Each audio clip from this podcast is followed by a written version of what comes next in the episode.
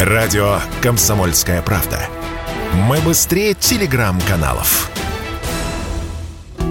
В России резко растет спрос на специалистов со знанием китайского языка. Запрос на таких сотрудников увеличился почти в два раза по сравнению с аналогичным периодом прошлого года, пишет газета «Ведомости». Российские компании перестраиваются на Китай, поэтому требуются соответствующие кадры. В первом квартале этого года специалистам со знанием китайского языка предлагалось две с половиной тысячи вакансий. Том же квартале 2021 года таких было только полторы тысячи, следует из данных headhunter.ru. В апреле этого года вакансий для кандидатов с китайским языком было больше по сравнению с тем же месяцем прошлого года почти вдвое, а в мае разрыв оказался четырехкратным. Москвич Дмитрий в совершенстве владеет китайским языком. Много лет учил, после чего жил в Китае. В разговоре с радио «Комсомольская правда» он рассказал, что на рынке практически нет интересных, высокооплачиваемых вакансий.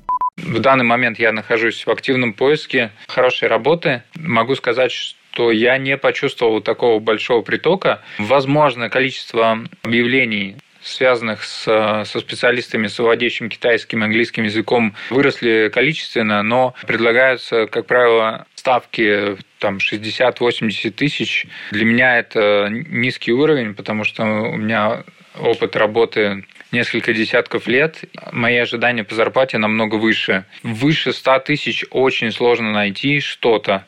Другая проблема – уровень языка у претендентов на ту или иную вакансию. Китайский язык чаще всего знают плохо. Вероятно, связано это с низким уровнем квалификации преподавательского состава, заявил радио «Комсомольская правда» директор Института стран Азии и Африки МГУ Алексей Маслов.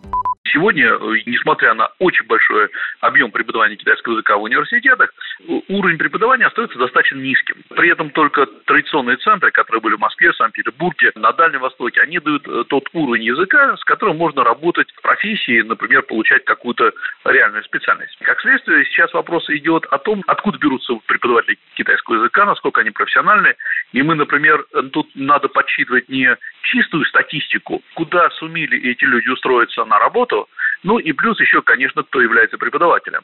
Потому что в нашей практике мы сталкивались с тем, что люди, которые прошли, например, стажировку в Китае один или два года, после этого возвращаются в Россию, преподают китайский язык, и сами они не очень хорошо знают, их выпускники не очень хорошо знают. При этом Алексей Маслов отметил, что интерес к китайскому языку будет расти. Ежегодно прирост желающих изучить китайский язык будет составлять примерно 10%, считает эксперт. Чаще всего сотрудники со знанием китайского языка требуются в логистические и складские компании. Запрос на таких специалистов есть у IT-компаний, у производителей и продавцов бытовой техники и электроники. Возрос спрос в России и на преподавателей китайского языка. Юрий Кораблев, Радио «Комсомольская правда».